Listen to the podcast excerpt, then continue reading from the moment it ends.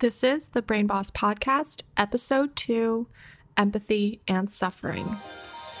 It's time for the Brain Boss Podcast, your weekly dose of real talk when it comes to being the boss of your own brain. Without further ado, your host, certified life coach and Tufts University grad, Dia Heliades.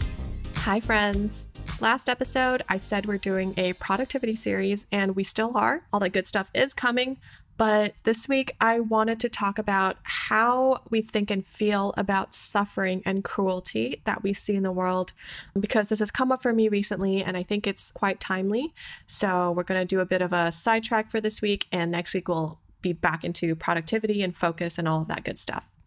So, I've noticed that many people, myself included, are struggling to come to terms with things happening that seem so wrong but can also seem so out of our control whether it's the BLM movement, Free West Papua, dogs being shot by police, or nature getting destroyed, whatever it is, we're going to talk about how to show up to whichever cause is important to you in a way that doesn't end in emotional fatigue, hopelessness, and numbing, and what kind of mindset we would need to keep taking action and showing up for it. So usually when you see, you know, in real life or in a video, another living being that loses their life or um, experiences injustice or emotional or physical pain, whether that's a human or an animal, forest or coral reef, when we see this, usually this brings us despair. Whatever the subject of the suffering is, and this is different for each person, right? Seeing that suffering really gets to you. Maybe these reactions happen really intensely and episodically only when you see a particular type of video or maybe you feel this way on a smaller but more frequent scale, like when you hear about other people's problems and woes and you really feel for them. You wish you could just flip a switch and make this a world where none of this shit happens. You feel this overwhelming urge to save them, help them, and just do something to make sure that this suffering is never repeated. Then what often happens is that you realize you can't help as quickly or as effectively as you want to, and you feel hopeless and miserable. Most of us, at least those of us who aren't sociopaths or psychopaths, have a natural capacity and tendency for empathy. So you are not alone in feeling this way at all. There is a specialized group of brain cells called the mirror neuron system that is responsible for this. They enable us to mirror emotions, to share another being's pain, fear, or joy. And that's why we have the phenomenon of emotional contagion, which is when you pick up the emotions of the people around you. Like being around a really anxious person leaves you more jittery, and being around a really happy person makes you feel kind of good. Of course, we experience this to varying degrees. Um, you have psychopaths and sociopaths on one end of the spectrum, and empaths, if you believe in them, on the other. And I think all of us just kind of fall somewhere in the middle. So, I watched a video recently and I had a really strong reaction to it that I didn't see coming. And because of that, I started thinking properly for the first time about how I want to even live my day to day life, knowing that there are things happening to living beings out there that I find cruel and heartbreaking. It was as if the only way to carry on was to forget about them, at least temporarily, because thinking about it felt so horrible. Yet at the same time, my brain was telling me that the very least I could do was to witness their suffering and suffer emotionally with them, as if by doing so I would correct the injustice just a tiny smidge. And that if I don't and just move on and live happily, do my thing while people and animals are suffering and dying, it makes me a bad person. I've had this narrative all my life and never stopped to like truly question it. This time, after doing some introspection and research, I think I found some semblance of an answer, and this is why I want to. Sh- this is what I want to share with you guys. Okay, so the first thing that I did was that I brought it back to neutral, meaning that I reminded myself that the events that I get so hung up on are neutral by default. You might have just made a squawk of indignation or confusion. I know, but bear with me, okay? So, anything that happens out there, any circumstance is neutral until someone, you or me, someone else, makes a judgment of it. So, to take an extreme example, we all like to think that death is a dark, bad thing, but it's actually more subjective than that. We celebrate the deaths of viruses and pathogens, but mourn the death of other creatures. Same with slaughter.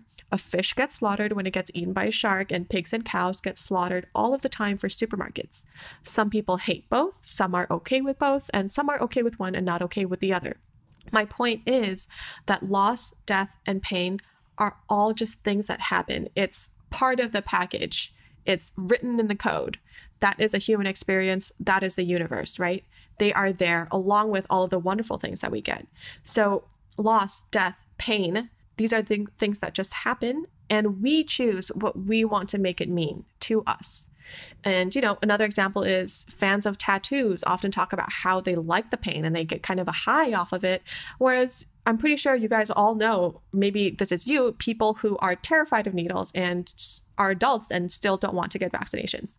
So when you have these really when you have a really intense emotional response to something cruel you see out in the world, it means that whatever that is, the thing happening is, you perceive it as someone or something you care about being harmed. And that's why you have an empathetic reaction. It's a signal of how much you care about this living thing, a sign that indicates what you believe the world should be like. You might not have even known how important this was to you before you had this reaction. And so sometimes this triggering of your emotions can be the very thing that brings it into your awareness. In this case, it brought to my awareness that the thought that was creating all the emotional emotional turmoil for me was this is horrible and the world should not be this way. This was my belief, the way I was looking at the situation. Now, this is what I like to call a shiny thought. And shiny thoughts are thoughts that sound righteous or morally superior, but when you really take a look at what happens when you think it, you start to see that it's not a very useful thought. In this case, when you believe that the current state of the world is wrong and terrible and operate from that kind of space, you will keep focusing on how bad things are and be super upset about it because that's what brains do when faced with a problem, with a threat. Our brains will keep telling us to be upset because it thinks that that is what's going to solve the problem.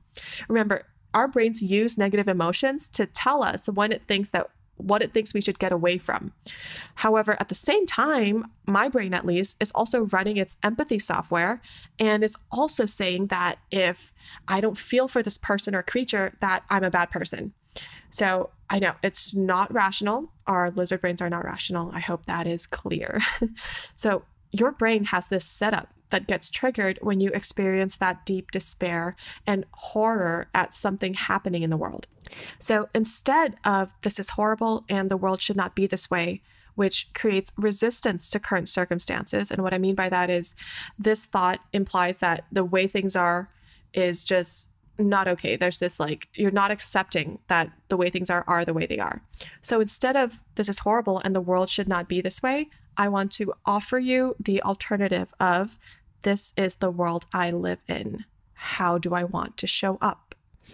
The important differences are subtle. This new thought no longer implies that the current state of affairs is something to be endlessly upset about. Remember, there's nothing wrong with having these reactions, but usually what happens is you get stuck there, and either you stay there and get emotionally burned out, or you let yourself forget about it and sell yourself short when it comes to your values. So, what you want to do is lean more into compassion, which is actually different from empathy. In contrast to empathy, compassion does not mean sharing the suffering of the other. Rather, it's you feel warmth, concern, and care for this uh, other that is suffering and a strong motivation to help them.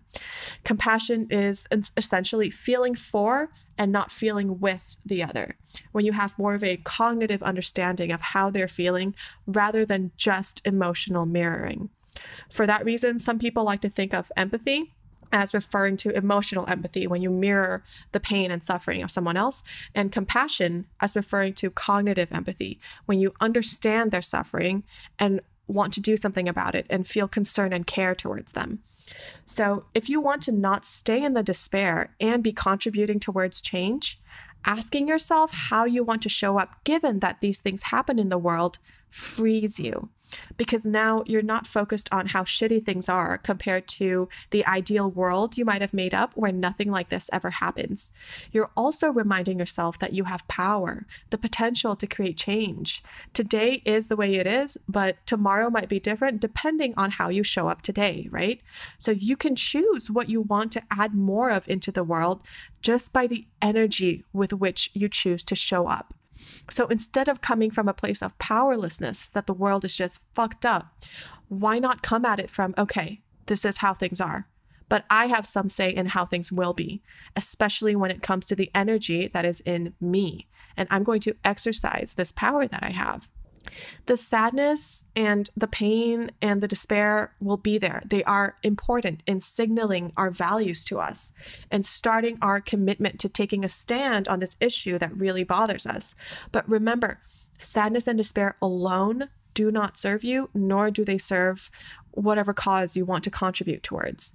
When you are too distressed about the suffering of others, your focus is on your distress. It's not on what can I do to help? How can I show up to really change things? It's emotionally taxing. And sometimes this can even lead to wanting to numb out the intensity of these feelings. When we become too distressed about the suffering of others, we don't have the cognitive and emotional resources available to do as much to help them. There's actually a name for this, and it's empathic distress, which is when you have a aversive and self-focused response to the suffering of others right? A more selfish response to the suffering of others, accompanied by the desire to withdraw from a situation in order to protect oneself from excessive negative feelings. Do you guys kind of see the irony here? Like, we kind of tell ourselves that we feel empathy and the suffering, it does them justice or something. But when we're actually distressed, we get caught up in our distress and not how to help. Does that make sense? And compassion, on the other hand, is a feeling of concern for another pe- another person's suffering accompanied by the motivation to help so by consequence it results in more motivation more um, action oriented thinking so i'm going to drop some science facts here to kind of paint a better picture um, of what's going on and give you kind of like the biological context for everything. So, these two neuroscientists, and I'll link to their study below in the show notes, they conducted a study comparing empathy and compassion. Two separate experiment groups were trained to practice either empathy or compassion. And again, empathy is emotional mirroring, and compassion is a cognitive understanding of suffering with the desire to help. Now, their research revealed fascinating differences in the brain's reaction to the two types of training. First of all, the empathy training activated areas in the brain linked to emotion, self awareness, consciousness, and pain. And when it comes to pain, at least, we know that there's shared neuron activation, meaning that seeing a visual cue of someone else feeling pain causes the same neurons that would light up in their brain to light up in yours. So these are like real emotions and feelings you're creating for yourself. The compassion group, however, simulated activity in areas connected to learning, decision making, and the reward system, and no pain. So you can kind of see like just these difference in activation creates such different um, environments um, inside of your head. Now, secondly, the two types of training led to very different um, emotions and attitudes toward action, like I mentioned before. The empathy trained group actually found feeling empathy uncomfortable and troublesome. The compassion group, on the other hand, created positivity in the minds of um, the group members. The compassion group ended up feeling kinder and more eager to help others than those in the empathy group. And it's super interesting that, you know, the idea that there can actually be too much empathy can be traced back to early Buddhist teachings. Instead of focusing on empathy to the point of draining ourselves emotionally, Buddhism teaches the practice of compassion called karuna. This is the idea of sharing in suffering, having concern for another, but essentially, again, feeling for and not feeling with the other. And so it's okay that the world is sometimes fucked up and sometimes wonderful. You don't have to have all of the answers. And it wouldn't be as wonderful if it wasn't as fucked up and vice versa, you know? So the next time you feel inundated with emotional empathy and feel yourself going into empath- empathic distress, listen to this episode and it'll remind you of the bigger perspective. This is the human experience this is the universe, or at least the world that we are in. There's both good and bad. There's wonder, there's suffering, there's fucked upness, and there is, oh my God, that's awesome. That's just written in the program. That is how things are. So, given that that is the way things are, the only thing you have control over is how you want to show up. And this kind of mindset is what's going to carry you to actually create change and also not give up because you're not draining yourself. So, listen to this episode next time you struggle with this. And remember, you have innate biological wiring to care for others, but also the cognitive ability to take action to help. And if you have trouble you know, if you really struggle releasing the emotions, um, the negative emotions that come up um, because of your em- empath- empathetic reactions, I have a super handy five minute guided meditation that is posted as a bonus episode of this podcast. It's the episode right after this one titled Releasing Negative Emotion, a guided meditation. All right, guys, I hope this was insightful and made you feel better and less alone in all of this. And I will see you next week. Thank you for listening to the Brain Boss Podcast. If you like what you hear, be sure to hit subscribe and follow at Brain Boss Co on Instagram and Facebook for more tools and resources on managing your mind. We'll see you back here soon.